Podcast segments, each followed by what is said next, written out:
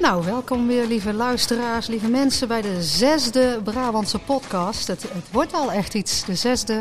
Nou, zeker. Oeh, ik moet er even van zuchten. In iedere aflevering staan wij natuurlijk stil, net zoals u van ons gewend bent bij een LHBTI-thema dat onze luisteraars of ons bezighoudt. En deze week is dat thema uh, ja, regenboogouders. Wil jij graag, uh, was een favoriete Nou, nee, titel, meer nee. ouderschap, ouderschap. Roze ouderschap. Zo, ja, nou, u weet wat wij bedoelen Hoe dan, denk ik. Eh, hoe gaan we het noemen? Nou, zitten we al meteen in de inhoud van de podcast, denk ik. Aan de hand van stellingen, die hebben we hier ook weer liggen. Dus u hoort mij daar weer met een envelopje rommelen. Ik ben heel benieuwd wat voor stellingen we voorgeschoteld gekregen hebben van onze luisteraars. Uh, nou, wie zijn wij? Oh, we zitten nog steeds op de tramkade. Dan moet ik natuurlijk wel zeggen, het mooie rauwe randje van Sertogenbos. In het ketelhuis, het honk van het COC, waar de wind door het ketelhuis waait. Want Zeker. het is nog geen zonnig zuiden vandaag, dus u hoort af en toe wind en regen. Ja, maar goed, we slaan ons er doorheen en gelukkig is het wel droog uh, binnen. En gewoon naar ons luisteren, dan komt het goed. Tegenover mij zit nog steeds, u hoort het al, hè, ze interrupeerde gewoon hier net als Zeker onze minister-president. Gewoon. Uh, Anja van Hout, duo-voorzitter van het COC Noordoost-Brabant en mede-initiatiefnemer van Roze Zaterdag 2017. Ja, en uh, tegenover mij zit, je hoorde het al, Jolanda van Gool, raadslid voor de PvdA in Sertogenbos. Daar is ze ook druk mee. Uh, oud bestuurslid van het COC en bestuursadviseur van FNV Netwerk Roze. En zij is mede-initiatiefnemer van hashtag Iedereen Mag Zoenen en was een belangrijk initiatiefnemer uh, voor de Roze Zaterdag in Den Bosch en uh, OS 2017. Uh, begon allemaal al in 2014 trouwens. Hè? Ja. En wij zijn twee echte Brabantse potten. Ja, ja, echt. Ik weet ook niet wat een echte is, maar we noemen ons in ieder geval wel zo. Zelfs op onze Insta tegenwoordig. En misschien hebben jullie het al gehoord, Anja wil ook een TikTok, maar we hebben hem nog niet. Nee, ja, dus, ik, uh, ik, wil altijd van alles, maar dat ja. komt niet altijd meteen van de grond. Uh, ja, dus, ja. Nou, en, en, dan de week van, misschien de week van Anja even op dit thema. Ja, als roze regenboog, eh, lesbische ouder, eh, als moeder. Ja, nou... Misschien kunnen daar een leuke anekdote over vertellen. nou, een anekdote over... Nou, dat doen we dan dadelijk wel, zeg maar, als het thema voorbij oh, komt. Maar ja, wat hield mij de, deze week bezig? Ehm, nou, um, ja, ik heb nogal een beetje zitten binge-watchen afgelopen week. En uh, oh, dus misschien ook, ja, Netflix. Ik kwam een hele leuke serie tegen, The Bold Type. Oh. Ken, ken jij die nee, serie? Die ken ik niet. Er zit een heel leuk lesbische twist in. Dus, oh, nou. dus die heb ik flink Ik ben vanavond niet bereikbaar. Precies. Nou, ik zal maar eens even gaan kijken. Um, ja, gewoon vond ik een leuk, vind ik een leuke serie. En een van de hoofdrolspeelsters wordt verliefd op een vrouw. En uh, nou, dat is dan toch ook altijd wel weer leuk om uh, zo'n verhaallijn in, in een serie te zien. En ja, als je mij een beetje kent, dan weet je ook dat als ik binge-watch, dan binge-watch ik ook. Dus het is nu echt, er zijn vier seizoenen. En de vier seizoenen zijn alweer op. Oh, dus we oh ja. moeten weer Dat iets was jouw donderdag deze week. Goed. Um, dus, dus nou ja, niet, niet alleen de donderdag, maar dat was wel mijn week, zeg Ja, maar. Dus, ja. uh, dus die, die heb ik, uh, nou, dat wilde ik even delen. Um, ook uh, LHBTI gerelateerd dan natuurlijk. En uh, wat heb jij nog uh, bijzondere dingen meegemaakt deze week die je zou willen delen met nou, ons? Ja, misschien gewoon als ouder. wij zijn bijna 20 jaar getrouwd, we wilden een weekend weggaan.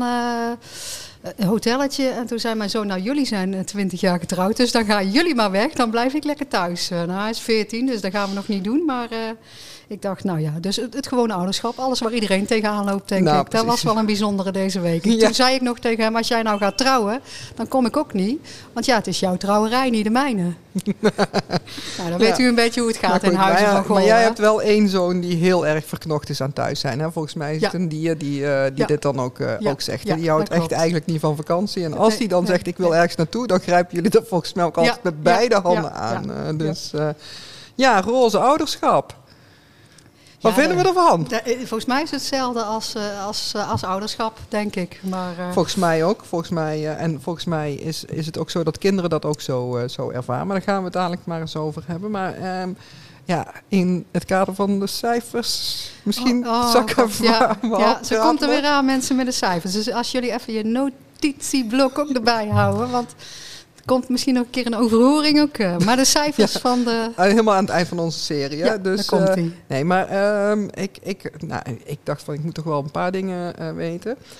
Je kunt je als ouder, als potentieel roze ouder ehm, eh, heel goed voorbereiden op het ouderschap via de eh, website van Meer dan Gewenst. Ik weet, die, die ken jij denk ik ook wel, eh, de, de, de organisatie Meer dan Gewenst. Die helpen eh, mensen met een, met een eh, ouder, eh, met, met, met een kinderwens ook eh, door eh, bijvoorbeeld ook mogelijk te maken dat je een oproep doet als je op zoek bent naar een donor of eh, op andere manieren daarmee bezig eh, bent. Maar ze hebben dus ook een 100 vragenlijst, Oh. zag ik. Dat is En veel honderd. ja, en antwoorden ook, neem ik Nee, aan. want je moet Oh. zelf die antwoorden geven. Want Oh. aan de hand van die 100 vragen kan je dus beoordelen of dat je wel of niet de geschikte ouder eh, eh, Maar die is voor eh, iedereen eh, voorradig, denk ik. eh. ja, nou, niet ik zou, alleen voor ik, de LHBTIQ. Ik zou eh. hopen dat ook anderen eh, gebruik maken van die lijst. Want eh, ja, goed, eh, kijk, als je, als je eh, wij zijn allebei, eh, eh, ik was onderdeel van, van een lesbisch stel dat een kinderwens had. En jullie zijn een lesbisch stel dat, dat een kinderwens had. En wij kunnen nou eenmaal niet vanzelf zwanger worden. Dus we moeten wel even nadenken over hoe gaan we Ja. dat, dat doen. Het is een Maar ik bewuste zou- keuze, ik inderdaad. zou, ja. ik zou inderdaad iedereen adviseren om die 100 vragen even na te lopen. Eh, alvorens aan kinderen eh, te beginnen. Maar goed, dat vond ik dus best. Ik vind het ook maar best noemt, veel. noemt eens iets op dan. Met Ja, die, daar moet ik dan eh, even oh, opzoeken. oh dus jee. dat ga ik zo, ja, oh, zo even ja, doen. ik vind Maar- niet dat jij dat draaiboek nou goed hebt Nee, geregeld. wacht, wacht, wacht. Want de cijfers die had ik dus wel al op een, op een rijtje. En, en er zijn dus ongeveer 25.000 kinderen die opgroeien in een roze gezin. En het aantal is snel groeiende. Ehm, en eh 30% van de kinderen, en dat, dat vond ik minder eh, overigens wat ik nu eh, ga, ga aangeven. 30% van de kinderen tussen 8 en 12 jaar oud met roze ouders heeft te maken met vervelende grappen, impertinente vragen, roddels en uitsluiting. Dat vind ik best nog eh, pittig. Ja. En ehm, dan nog eh, een laatste cijfertje. En dan gaan we gewoon weer lekker over de inhoud eh, eh, praten. 70% van de Nederlands, Nederlanders vindt het homohuwelijk oké. Wij vinden dat niet het homohuwelijk, maar een huwelijk voor mensen van gelijk geslacht. Hebben we al vaker gezegd. Ja, het is net zo leuk of erg als een, als een regulier huwelijk. Precies. En slechts 21% van de mensen, dus 70% vindt het, vindt het trouwen oké. Maar maar 21% van de mensen vindt het oké dat lesbische vrouwen of homomannen kinderen krijgen. 21% vindt dat oké. 21% vinden het oké. En dat vind ik eigenlijk ook best wel schokkend. Ja. Dat er dus maar 1 op de 5 Nederlanders erachter zou staan dat, dat wij kinderen eh, krijgen. Ja. Ja. dan zit er natuurlijk een hele wereld achter van waarom Ja. vindt dan 4 op de eh 5 Nederlanders daar niet eh ge- Die eh, vindt dan de, een man en een vrouw die een kind moeten opvoeden. Zoiets? Zou het zoiets zijn? Ja, ik, Ik heb geen idee, eh, Joland. Maar ondertussen ga ik op zoek naar die, naar die 100 vragen. ik Ja, wil dadelijk ja. eentje voor jou stellen. Hè? Oh dus, ehm, oh God, maar, maar we gaan nu eerst maar gewoon even... Ja, ouder. We zijn allebei ouder. Ehm, en jij gaf net al een leuke anekdote eh, weer hè, van, eh, van, van, van een van jouw zonen. Maar, eh, maar hoe ging dat bij jullie toen jullie eh, eh, nadachten over het krijgen van kinderen? Of stel ik dan al meteen een impertinente vraag? Want dat gebeurt wel vaak, heb ik als ervaring. Ik, ik word inderdaad wel eens geïnterviewd en dan vragen ze ook: goh, hoe komen jullie nou aan die twee zonen? Nou, dat is natuurlijk hetzelfde zaadje en eicel als bij ieder ander. Dus dat is het enige verhaal waar ik erover vertel. En, dus veel persoonlijker ga ik in die zin niet. Alhoewel je op Google van alles van mij kunt vinden, maar dit dus niet. Ehm, ja, onze zoons hebben twee ouders inderdaad. En da- daar, zijn, daar ben ik en dat is mijn vrouw Sharon. Ik ben mama Jolanda en eh, Sharon is mama Sharon. Dat is misschien ook wel weer meteen een leuke anekdote. Want de eerste jaren toen ze konden praten riepen ze altijd mama. En dan, eh, als het dan heel lastig was, zei ik Sharon het is voor jou. eh, hè? Dus, maar goed, dat werkte natuurlijk niet. Want dan kwamen wij altijd allebei erop afgestormd. En toen hebben ze zelf gewoon geheel verzonnen dat ze mij dus roepen met mama Jolanda en mama Sharon. En dan heb je ook altijd meteen je coming out. Of in ieder geval mensen kijken naar je op Mhm. straat of op een terras. Want eh, op het strand of zo roept Sam dan tegen mij... Mama Jolanda, moet je eens kijken. En dan denken mensen, dat is toch wel een hele rare naam voor een moeder. Mama Jolanda. Dus eh, nou ja, jullie merken al, ik lach erom. En eh, mijn kinderen op zich ook. Dus eh, die, die, die lossen er op die manier op. ja, ja, dus ja. ik weet niet, ben ik een mama Anja of hoe jullie Nee, dat nee doen? bij, eh? bij ons is het gewoon mama. En, en ehm, eh, dat, dat is ook wel grappig. En toen ze klein waren, hadden we ook dit, dit soort zaken. En eh, bij ons roepen ze gewoon mama al nagelang. eh eh en dan denken ze dat wij automatisch wel weten welke mama dat ze Ja. nodig hebben. Nou, ik Maar als je dan vaak dus- vind je dat ook wel. Dus dan denk je, oh, ik moet nou reageren. Maar, maar als je dat dus, als je dan, als je dan de verkeerde eh reageerde, Ja. dan konden onze kinderen altijd heel erg duidelijk zeggen: nee, die Ja, andere nee. mama. Dus Ja. Dus dat, nee, dat ging wel, wel vanzelf. En bij ons is ook niet, niet een discussie geweest, dat hoor je ook wel eens van. Eh, dat, de, dat de een, een, een, ja, echt een andere naam heeft of, eh, of iets dergelijks. Dat hoor je ook wel eens eh, bij gezinnen. Maar bij ons is het eigenlijk ja, heel natuurlijk gegroeid van... we hebben het ook eigenlijk aan de kinderen overgelaten. En de kinderen zien ons als mama. Ja, ja, bij ons, wat dat betreft, heb ik ook alleen maar leuke anekdotes. Volgens mij hebben ze het wel zwaar altijd gehad op de lagere school. Want ze moesten natuurlijk altijd twee van die mo- moederdag als bakjes, nee sorry, hartjes kleien maken, versieren. Dus die heb ik allemaal nog wel trouw ergens in de laadje liggen. Want kent natuurlijk als, als je kan het niet weggooien, hè? Dat, is, dat is niet goed. Maar daar, daar hoorde ik ze wel eens over klagen van, god, potdomme, we moeten er weer twee maken voor jullie. Dus eh, ja, ja, maar daar stond dan tegenover dat ze voor vaderdag niet per se iets hoefden te maken. nee, nee. Eh, waarbij ik ook toch wel een keer gehad heb dat, eh, dat onze zoon huilend thuis kwam en zei van ja, ik hoef niks te maken voor vaderdag. En dat hebben we toen even met school besproken en gezegd van goh, laat hem lekker iets Laat knutselen voor voor, opa. een opa of Ja. een oom of Ja. voor wie hij, welke mannelijke Ja. figuur in zijn leven Dat had school zelf nog niet verzonnen. dat hadden ze niet verzonnen, maar stonden ze wel heel erg voor open. En Ja. hebben ze ook meteen eh, eh, aangepast. En eh, nou ja, goed, wat dat betreft moet je soms een beetje strijd voeren. En, en dan tussen, tussen haakjes die strijd. Ehm, eh, ja, het aantal keren dat je een lijstje krijgt met, oh, zeker als je kinderen hebt, hè, met vader en moeder. Ja. Dan wil ik nog niet eens weten hoe dat bij meer oudergezinnen gaat. Dat is misschien een vraag die we voor onze gast kunnen stellen. Want die is vader in een meer eh, gezin. Één hè, van de dus, vaders, ja. van de vaders. En eh, nou, die eh, maakt zich daar ook echt hard voor, eh, ook publiekelijk. Dus we zijn heel blij eh, dat, dat, dat hij straks inmeldt. Ehm, maar ja, goed, hoe doe je dat als je als een kind vier ouders heeft? Want dat, dat staat Ja. niet op de formuliertjes die je van school meekrijgt. Bij ons stond er altijd keurig netjes vader en moeder. Tot we daarover iets zeiden. En toen was het in één keer ouder 1 en ouder 2. Ja. Want dat kan Ja. dus ook. Moet Maar er ouder ook- 3 en ouder 4 bij Die komen. kun je dus ja. ook nog. eh, Maar eh, goed, dan eh, kan die 21% er helemaal niet meer mee leven waarschijnlijk. Dus, Nee, want die vinden daar dan van alles van. Terwijl het voor, voor heel veel van die mensen natuurlijk eigenlijk totaal geen relevantie heeft. Ehm, eh, dus dus wat, wat maakt het een ander stel uit? Of, ehm, eh, of een meerouder gezin, of twee vrouwen of twee mannen, samen een kind eh, eh, willen grootbrengen.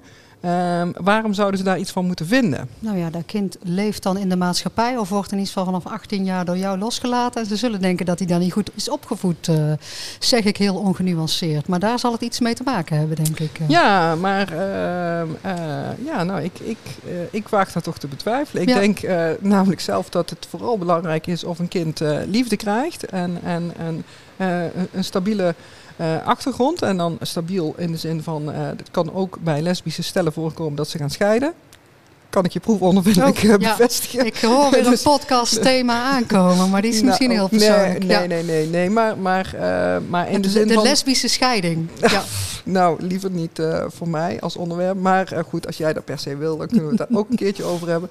Maar nee, wat ik bedoel te zeggen is van, van zelfs ook, ook gescheiden stellen kunnen natuurlijk nog wel een stabiele Ja. ouderrelatie bieden. Ehm, en, en dat is volgens mij het belangrijkste. Ik, het lijkt mij veel belangrijker dat, dat een kind eh, eh, liefde krijgt en, en, eh, en dus inderdaad in zo'n stabiele omgeving wordt, wordt opgevoed. Ehm, dan dat de vraag is of dat, dat per se een man en een vrouw moeten zijn. Nou, je hebt volgens mij tegenwoordig heet dat met een chic woord, dacht ik, patchwork, als ik het goed heb. Hè. Toch best veel. Ik ben een van de mensen op het schoolplein, nou sta ik daar net niet meer, want de tweede is ook naar de middelbare school, maar die nog twintig jaar huwelijk heeft de meeste. Ik hoor toch wel veel ouders op het schoolplein die gescheiden zijn. Hè. Dus dan, en weer een nieuwe relatie, dus dan heb je een soort drie, vier kinderen, allerlei patchwork. Dus je hebt volgens mij allerlei creaties eh, van Ja. gezinnen, ook buiten de LHBTI-wereld. Wat ik zelf vaak wel als opmerking krijg als ik vertel, oh ja, onze kinderen hebben twee moeders. Oh ja, maar er zijn ook allerlei gescheiden ouders. En dan denk ik, ja, maar dat vind ik een rare vergelijking. Want eh, ja, dan, oh ja, gescheiden ouders zijn dan ook een soort mankement. En jullie dan als lesbische ouders ook. of zo. Ik, de vergelijking gaat bij mij ergens krom. ja, eh, nou, bij- bij- da- dat is bij mij ook zeker zo. Maar ehm, nou ja, als, als we het hebben over eh, ervaringen en zo. Hè, we gaan daar, moeten we al naar onze stellingen kijken met een schuin we kunnen nog wel naar een ons, klein stukje, ik wil nog wel een klein stukje eigen ervaring delen. Ik ben nou ja, ik was, ik was wel, keer. wel even benieuwd naar, naar wat is nou echt de, de meest... ehm, ja, de, de, de, de situatie geweest waarin je dacht van ja, nee, echt, dit kan gewoon echt niet. Dat iemand een Ja. vraag stelde of Ja. zo. eh, Nou, ik zeg altijd, want ik ben veel te druk natuurlijk. Jullie hoorden net allemaal wel wat ik doe. Maar als ik met pensioen ga, of misschien al ga ik al eerder gewoon met alles stoppen. Nou, dan weten de mensen dat ook. Ik stop gewoon met alles. En dan ga ik een boek schrijven. En dat kan wel over die meest impertinente vragen gaan die je dan krijgt. eh, en de- vooral bij het ouderschap eh, mhm. Krijg je die op je afgeworpen. En dat vond ik als jonge ouder best wel moeilijk. Nu zijn ze alweer wat ouder. Maar je krijgt de vraag, wie is de echte moeder? Ja. Wie is de echte ouder? En waar ben jij dan? Eh, eh, dus eh, ja, dat is heel krenkend, kan ik u wel vertellen. Dat kan ik beamen. En, en ook vooral in, in dat proces van... dus als je vertelt, ja, we zijn twee lesbische vrouwen. We hebben een ja, of we gaan kinderen krijgen. Dus, dus ook als je daar zelf nog mee bezig bent. van, ja, en hoe doe je dat dan? En, en wie is dan de vader? Eh, terwijl, ja, bij ons is er geen vader, er is een donor. Ehm, je kan ook een vaderrol eh, willen eh, als, als eh, lesbische stijl. Uh, maar wij hebben daar niet voor, uh, voor geopteerd. Uh, maar nou, echt het aantal vragen dat mensen stellen. Het, uh, ja, het doet mij altijd denken aan... ik stel jou toch ook niet de vraag... hoe doe jij dat dan in bed? Ja. Ja. En als je die vraag dan terugstelt... dan zijn mensen voelen zich geschoffeerd als je dat stelt. want zij zeggen dan... ja, maar ik heb oprecht belangstelling. En dan denk je, ja, je kan wel oprecht belangstelling hebben... maar dit is ook voor ja. ons een heel intiem gebeuren. Ja. Dus, um, ik ja, krijg ze op zich de laatste tijd niet meer. Dus ik hoop dat het gewenning is. En ik moet ook eerlijk zeggen, bij ons in het gezin en bij jullie volgens mij ook, zeker in Brabantse gezinnen, Anja, loopt alles in en uit uh, qua kinderen en ouders. En uh, nou ja, nu niet meer zo, maar coronaproof. Maar er is verder nog nooit iemand die nu uh, ja, rare vragen stelt aan mij of de kinderen. Maar in het begin kreeg je ze zeker wel. uh. Nou, zeker. Hè. Dus een, en, en nou, een, een, tijdje terug had ik nog een keer dat ik, dat ik op een feestje was uh, bij, bij, bij een goede vriendin van me. En toen, toen was haar broer daar. Die kende ik verder totaal nee. niet. Ik was daar toen uh, met, met mijn... Nou, ik heb een korte relatie gehad met, een, met een andere vrouw. En daar was ik toen voor het eerst mee samen uh, weg. Um, en toen kwam gedurende die avond kwam die man in één keer bij me staan. En die begon echt zo, ja, echt tegen me van, oh, ja, dus jij bent uh, een lesbische moeder. Dus, en, uh, nou, en ja, vervolgens een hele Ja. riedel aan vragen. Impertinente vragen, echt, ja. En dat, dat, uh, dat zijn, zijn moeder uh, tegen hem zei, zeg, ga jij eens even heel snel weg hier. Oh, en dat ja. vond ik wel heel fijn dat die moeder het toen zo voor me opnam. Maar mensen vinden het doodnormaal om dat soort in, ja, echt impertinente vragen. En wij gaan ze niet allemaal herhalen, want we gaan er ook niet op in. Nee, want, we anders leest niemand meer mijn boek. Dat zou ook nog zomaar kunnen. Ja, uh, nou, maar... Misschien kunnen we er wel eentje noemen. Voor de, wij zijn het gewoon, dus uh, misschien is het vervelend, maar voor de luisteraars misschien wel goed om... Heb er eentje van hem die die stelt, want het gaat, gaat niet gezegd wie het is. Hè? Dus... Nee, nee, nee, nee, nee, nee. En dat ga ik ook niet doen, want ik ga Nee. geen mensen Nee. eh, rare dingen, eh, of ja, dit, dit soort dingen in de schoenen schuiven. Het Nee. was gewoon, gewoon een, een situatie. Nou ja, dus eh, de, eh, zijn vraag was eh, van, eh, en, eh, en hoe, nou ja, dus wie was de echte moeder? Ja, oh ja. Die is altijd Die, al bijzonder die kwetsend. al, daar word je al stil van. Ja. Ik voel mij toch echt net Ja. zoveel moeder als de biologische moeder van, van onze kinderen. Ik ben dus niet de biologische moeder. Ehm, en twee, ehm, eh, ja, en hoe hebben jullie dat nou precies gedaan? Oh, ja. Heb je dan geneukt met die, met die Oh, kerel? ja, ja. wat- ja, goed, ik Ja, denk ook dat ja. hij wel een beetje dronken het was was. goed dat zijn moeder kwam. Maar dat Ja. was ook gelukkig het moment waarop Ja. zijn moeder Ja. Ingreep. Want ik dacht echt, eh, hoe, hoe dan, zeg Ja, maar? ja. Hoe kom je erbij om dit soort Ja, vragen te ja, stellen? misschien kan het zijn dat er heel veel, bij heel veel mensen de vragen waar leven en hij ze durft te stellen. Dat weet ik dan ook niet. Maar in ieder geval, eh, mensen, alsjeblieft, stel geen impertinente vragen meer. eh. Nee. Nou, we hadden net, misschien kan ik een hele kleine, korte anekdote nog over mezelf vertellen. Je had het net over ouder 1 en ouder 2. Ik was niet eens ouder 2 bij de geboorte van mijn kinderen. Want wij waren wel getrouwd. Ze mochten mijn achternaam dragen. Maar ik kon niet eh, als tweede ouder op de geboorteakte. Omdat in, in die tijd was het nog niet wettelijk zo geregeld dat uit je huwelijk dan meteen eh, je allebei de ouders was. Ik moest nog naar de rechtbank. eh, oh ja, ik moest ook met adopteren. een notaris of een adop. eh, en nou, nou ja, goed. Dus je denkt, nou, daar regel ik even met die advocaat, notaris. Gelukkig heb ik daar dan ook het geld voor. Maar als er in die tussentijd iets was gebeurd, dan had ik dus, ja, dan had mijn schoonmoeder of mijn schoonouders, die hadden kunnen zeggen, nou, laat zij maar bij ons wonen. Ja.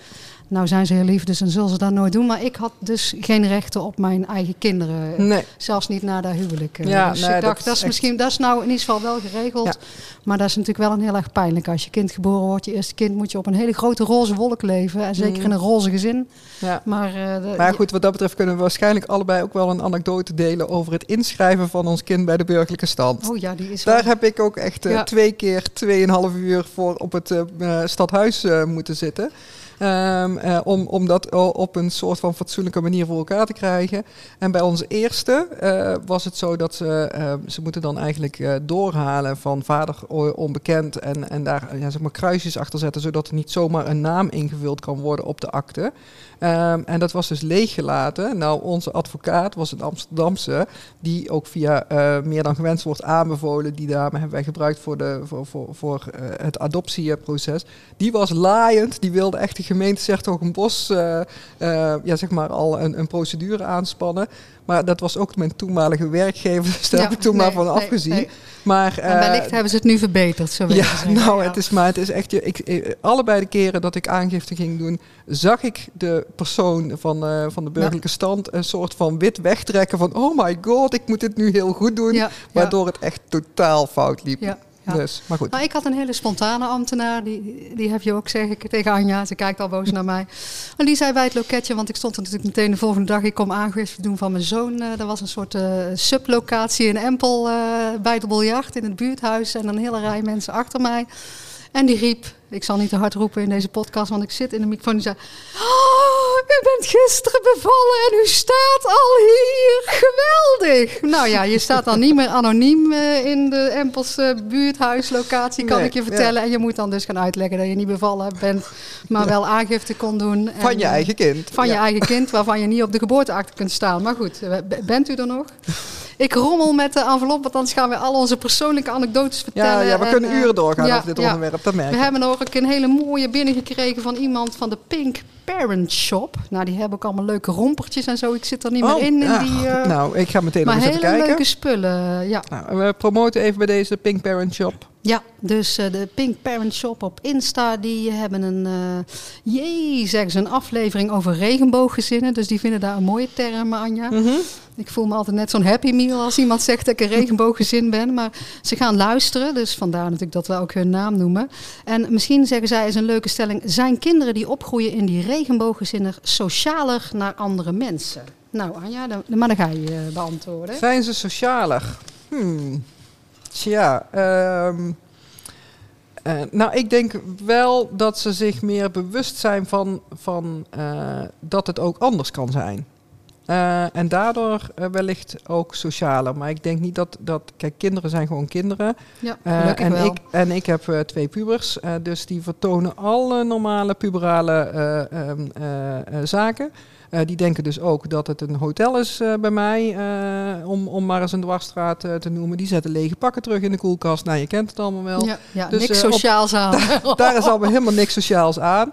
Maar ze zijn zich wel meer en beter bewust van... ehm, nou, dat, dat, dat situaties ook, ook anders kunnen zijn. Dat het dus niet een gegeven is dat je een vader en een moeder hebt. ehm, en dat, dat, dat er ook andere oplossingen denkbaar eh, zijn. En in die zin denk ik wel dat kinderen uit eh, eh, zeg maar regenbooggezinnen dan, om, in, om, om bij de term van de parent shop eh, te blijven, de, de pink parent shop te blijven, ehm, eh, socia wellicht socialer zijn. Maar het zou toch ook wel heel raar zijn als kinderen die niet in regenbooggezinnen eh, opgroeien, per definitie niet sociaal zijn. Nee, ik denk dat het inderdaad dat we allerlei producten afleveren in allerlei soorten gezinnen. Dus Precies. eh, aan de maatschappij. Zal ik er nog eentje doen? Want die mensen hebben allemaal braaf stellingen ingeleverd. Dus ik doe er dan nog even eentje. Anja, volgens mij hebben we nog wel even tijd. Mhm. Mensen mogen kiezen of hun kind wordt geadopteerd door een homokoppel. Of dat wel of niet een goede zaak is. Dus mogen ze zeggen, nou nee, mijn kind niet door die twee mannen geadopteerd. Oh. Ja, dat vind ik, Ja. wel, vind ik wel bijzonder. Ik denk ehm, dat als een kind, ehm, zeg maar voor adoptie, ehm, ja, dus als, als mensen openstaan voor adoptie, eh, dat, dat, nou, volgens mij moet je dan juist ook heel blij zijn dat er twee mannen zijn die, die Je voor kunt- jouw je kind kunt willen ze gaan niet- zorgen. zelf niet opvoeden blijkbaar. Dus, ja, eh, ken- ja, kennelijk ja, kun je het zelf eh, niet. Vanwege omstandigheden waarschijnlijk. Ja, maar, en, ja. en ja, ja, goed. Wij zitten volgens mij wel allebei op de lijn van het gaat vooral om de liefde die je krijgt. Ja. En volgens mij kennen we gelukkig tegenwoordig ook al heel veel voorbeelden van twee mannen die kinderen opvoeden. Ehm, en eh, wa- waar, waar dat, dat met heel veel liefde gaat. Ja, en, ja. en nou, nogmaals, dat lijkt mij toch het belangrijkste Ja. uiteindelijk. Ik heb me er niet helemaal in verdiept, maar volgens mij kun je als gay koppel, eh, ja, los van de leeftijdsgrenzen en dergelijke, kun je maar uit weinig landen ook adopteren, denk ik. Dus er, er, er blijkt wel een soort selectiecriterium te zijn. Ik dacht Amerika dat het wel kan, maar, maar goed, ik zit er niet helemaal in, in die materie. Maar dat er heel veel landen zijn waar, eh, waar het dus blijkbaar eh, Ja. niet kan bij, als gay koppel. Ik zal eens kijken of eh, meer dan gewenst daar iets over te melden heeft. Eh, ga ik Oh ja, ondertussen meteen ja, even ik kreeg nog die vraag ook trouwens van jou, hè? Die, die kwam toch nog ergens? Oh ja, ja, ja, ja, nou god, we zitten nou in de stelling. Hè. Eh, juridische brochures over de verschillende ouderschapsvormen. Oh, Poe, poe, poe. Erkenning door getrouwde homomannen. Nou, er is, er is veel te vinden op meerdangewenst.nl Nou, nou, nou, als nou. je geïnteresseerd we bent. hebben bijna een sponsor gevonden, hoor ik zo. ik, eh. eh, nou, Ja. wij, wij, sponsoren soms gewoon vrijwillig, eh, zonder Ja, dat er iets financieel tegenover Ja, staat. Dat doen we de gewoon. rode draad door ons leven. Zo is het. Ja, hey, en ik heb er nog eentje. Ik denk dat we nog wel even tijd hebben. En ik vind het ook leuk omdat mensen ze hebben ingediend. Kinderen die door gay mannen of vrouwen dus, worden opgevoed, hebben zelf meer kans om het zelf ook te worden. Nee, dat is echt onzin. Oh, nou, we zijn klaar. Dat is echt onzin. Nee, want kijk, anders, andersom werkt het natuurlijk ook niet zo.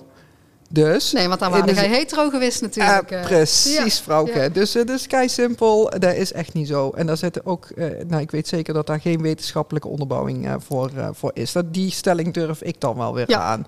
Gaat vast en zeker iemand via Instagram eh, met een onderzoek om de oren slaan. Maar daar laten we dan maar over ons heen komen. Nee, dat denk ik ook niet. Dat wij de seksuele geaardheid van iemand kunnen beïnvloeden, toch? Ook niet in, ons ouder, eh, in onze Nee. ouderrol. eh. Nee. Ja. hey, dan nog eentje misschien. eh, lijkt me wel leuk. Een kind heeft altijd een moeder nodig. Nee, daar ben ik ook Nee. niet van overtuigd. Nee. Ik Want ben- eh, nou, dat eh, zou ook betekenen dat, dat stel je bent eh, in een hetero gezin en de moeder komt heel vroeg te overlijden. Hè, nog, nog voordat het kind zich daar echt van bewust is. Nou, stel hè, in het ergste eh, scenario, en dat gunnen we natuurlijk niemand, de moeder komt in het kraambed te overlijden. Hè, dan, eh, we krijgen even een seintje van onze eh techneut. Ja, die er heeft is al een, iemand die jou toch met een iets, iets om de oren slaat. Oh, ik word al om de oren geslagen nog Ja. voordat de, podcast gereleased is. Nou, daar gaan Ja. we dan daar nog even op, op in. Maar dus stel in het ergste scenario... eh, een, een vrouw in een, in een hetero eh, gezin komt te overlijden in het kraambed. Dus de vader gaat het kind alleen opvoeden. Ja. Volgens mij eh, ehm, gaat dat totaal niet op. Dus, eh, dus je hebt niet per se een moeder eh, nodig. Nee, het is wel keihandig als je twee moeders Misschien hebt. wel vrouwelijke eigenschappen, mannelijke eigenschappen. Dat je aan opa vraagt hoe gaat het met het scheerapparaat als je baardgroei hebt.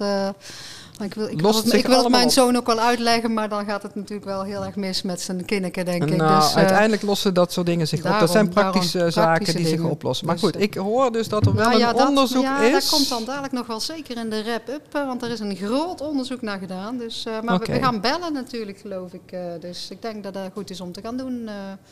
Naar, eh, naar iemand uit een regenbooggezin. Ik weet niet of hij daar op prijs had als we dat zo zeggen, maar we gaan even We gaan bellen. we vragen. Ja. Hey, hoi Rick Paul. Eh, leuk dat je mee wil doen aan onze Brabantse podcast eh, vandaag.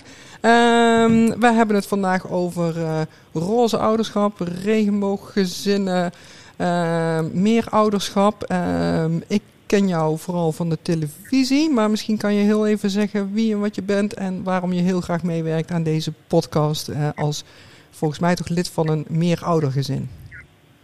Ja, zeker. Hallo. Leuk dat ik erbij ben. Ehm, ik ben Rick Paul van Mulligen. Ik ben acteur.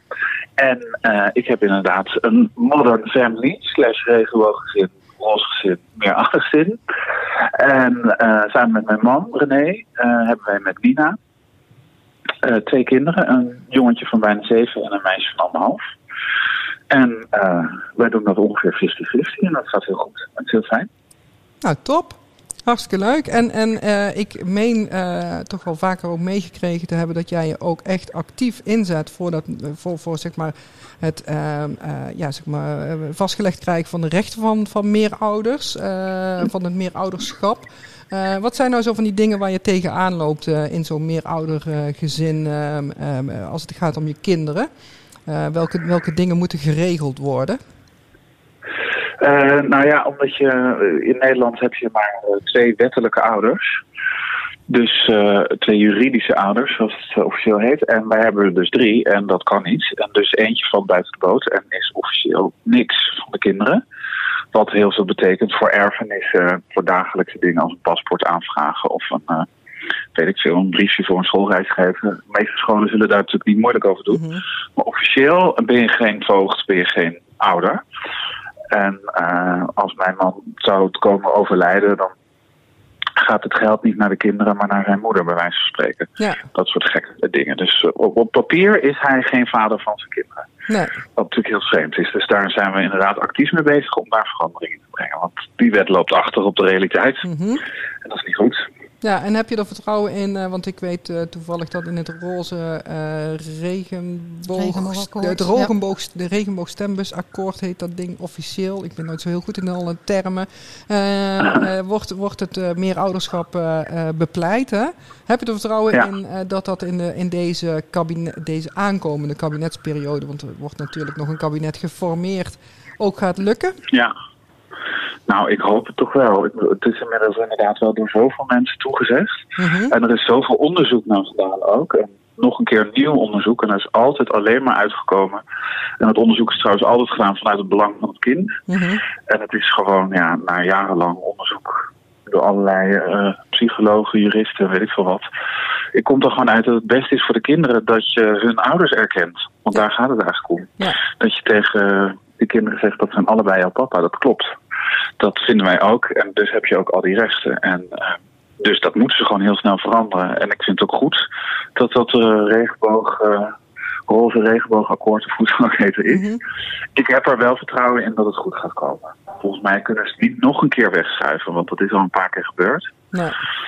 En uh, nou ja, dan gaan we weer de barricade op. Nou, precies, ja, wij, wij, gaan met je mee hoor, ja. Rick Paul. Want wij vinden dat ook uh, heel erg belangrijk. En uh, nou ja, goed, het is ook, ook soms ja, wel, wel een beetje pijnlijk. Ehm, hoe, hoe mensen zich ook zeg maar, een mening aan, uh, aanmatigen. Hè? Dus, dus wij hadden in, in, in de aanloop van, naar het telefoontje met jou hebben we het ook onder andere gehad over ja, impertinente vragen die, die wel eens gesteld worden. Nou hebben wij dat als lesbische vrouwen vooral over dat, dat mensen dan ja, willen weten hoe doen wij dat nou precies. maar wat, wat is nou een impertinente vraag die jij als, als homo vader ehm, wel eens uh, voorgeschoteld hebt gekregen, als je dat met ons zou willen delen? Ja, nou wat ik het moeilijkste vind, want mensen vragen inderdaad van alles over, uh, weet je, hoe de gaatjes erbij komen en al soort dingen. We alles weten, alsof het heel normaal is om ja. te vragen. Maar ik vind dat nog niet eens zo heel erg. Ik bedoel, dat kan ik nog wel aan, ook al is het heel vreemd. Maar ik vind het moeilijkst dat mensen, want wij hebben allebei een biologisch kind. Mhm. Van onze twee kinderen. En dat dan opeens de vraag komt toen mijn dochter werd geboren, die biologisch van mij is. Mhm. En mijn zoontje is een stuk ouder. Dat opeens iedereen toen vroeg, al oh, voel je dan nu echt liefde voor dit kind? Oh, oh, oh my god. En, dat, en als dat wordt geopperd, dan, dan spring ik uit mijn vel. De suggestie dat ik minder van mijn zoon zou houden dan van mijn dochter, vind ik echt uh, heel kwalijk, heel lelijk en heel onnadenkend om dat zomaar eruit te vloepen. Ja, nou dat is, dat is... En ook een belediging naar alle geadopteerde kinderen in de wereld, alle pleegkinderen, weet je. Alsof je daar automatisch minder van houdt, omdat het niet toevallig hetzelfde bloed... Uh, ja, precies. Ja, nee, dat valt in de categorie van, van wat wij ook absoluut de ergste vraag uh, vonden die ons kan overkomen. Uh, namelijk, wie is nou de echte moeder?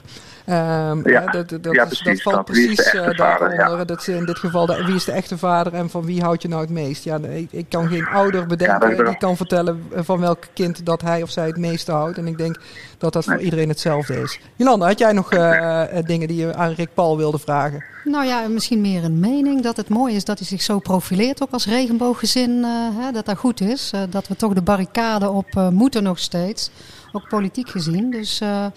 Maar eh, Rick Paul, is daar iets wat jullie, waar jullie heel actief mee zijn? Uh, jullie zijn natuurlijk heel erg zichtbaar daarin, samen met Nina. Ja, wij proberen vooral inderdaad af en toe spreken we ons uit over deze wet en of wat er nog meer zou moeten gebeuren.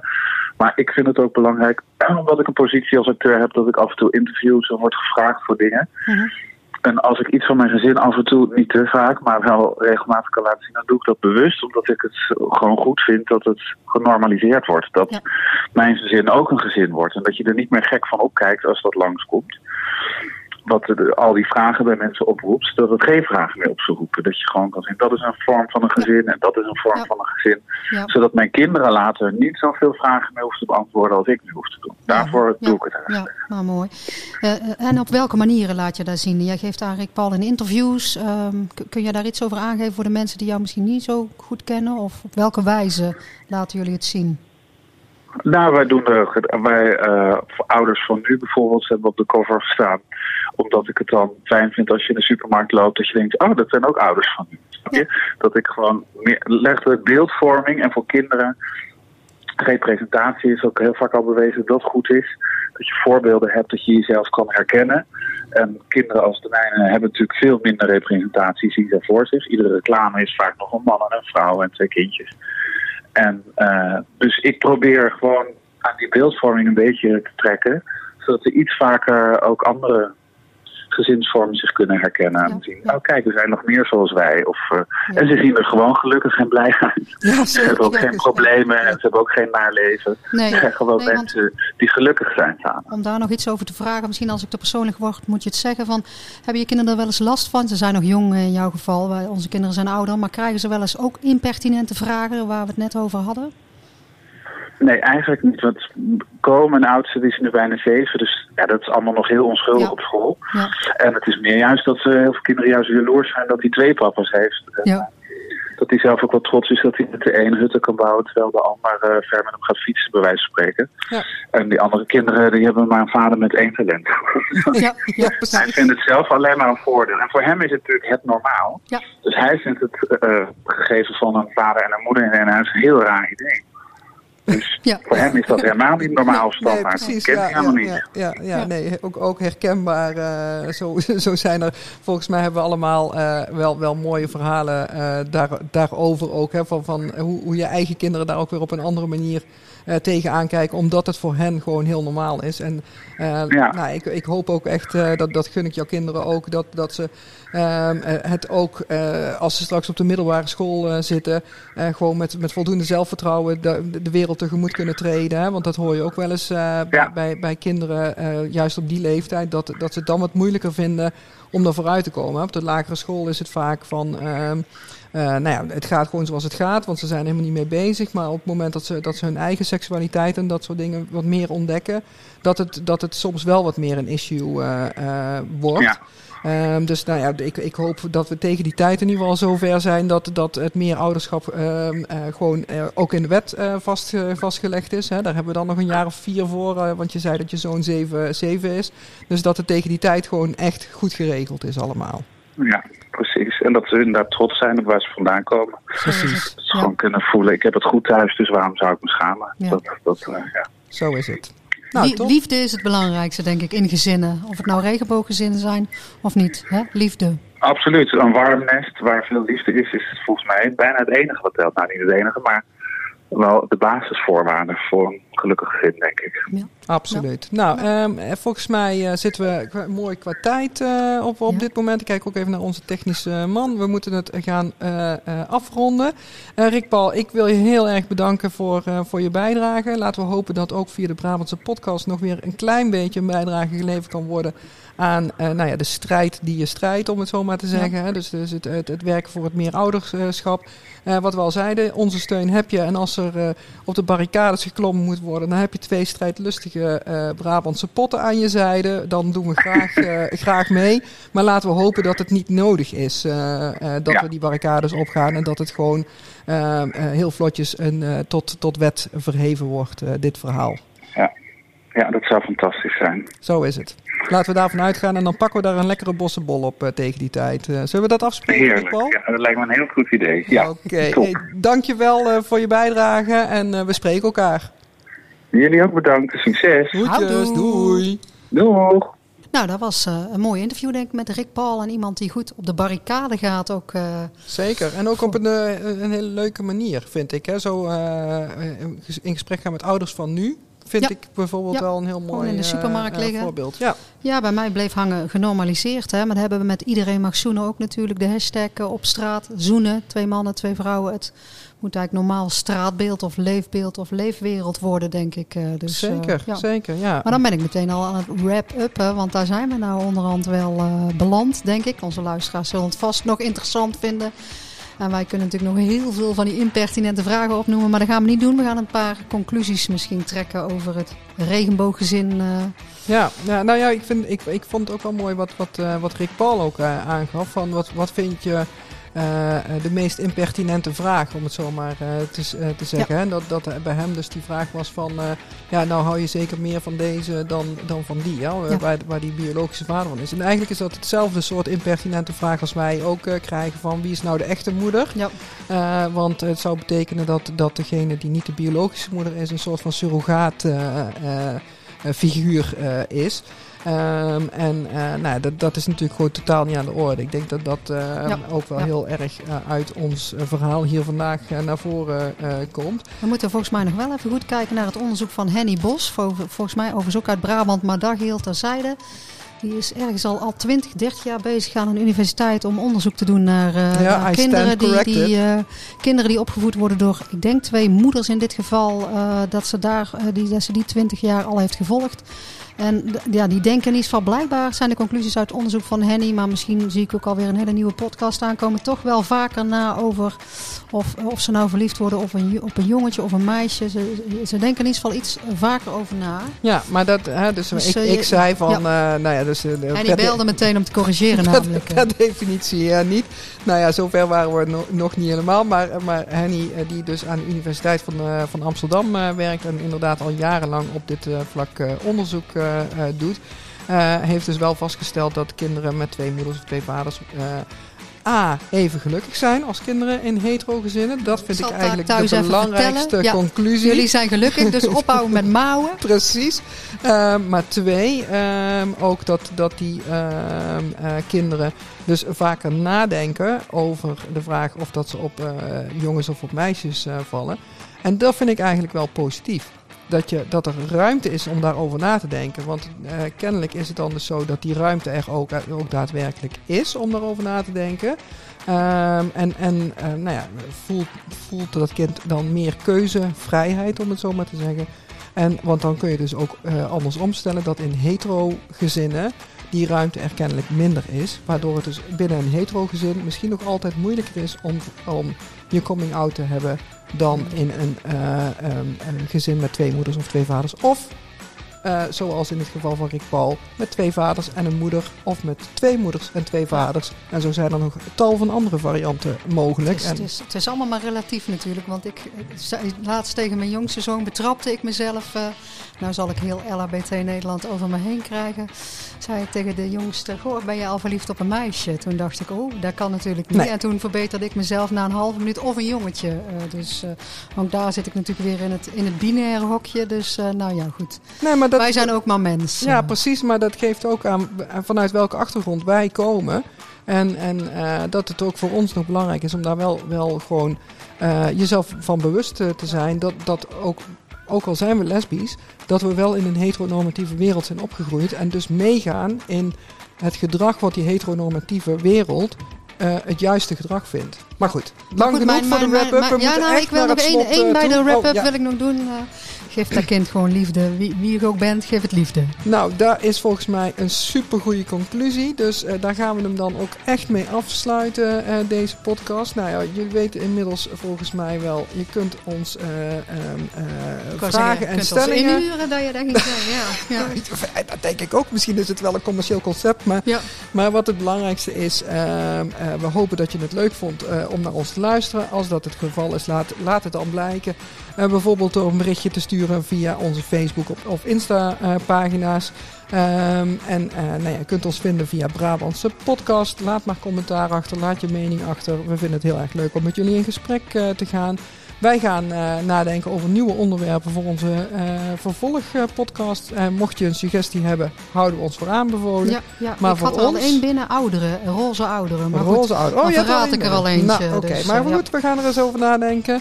Maar voor ons, voor, Voor nu, Houdoe en bedankt. Olé, olé.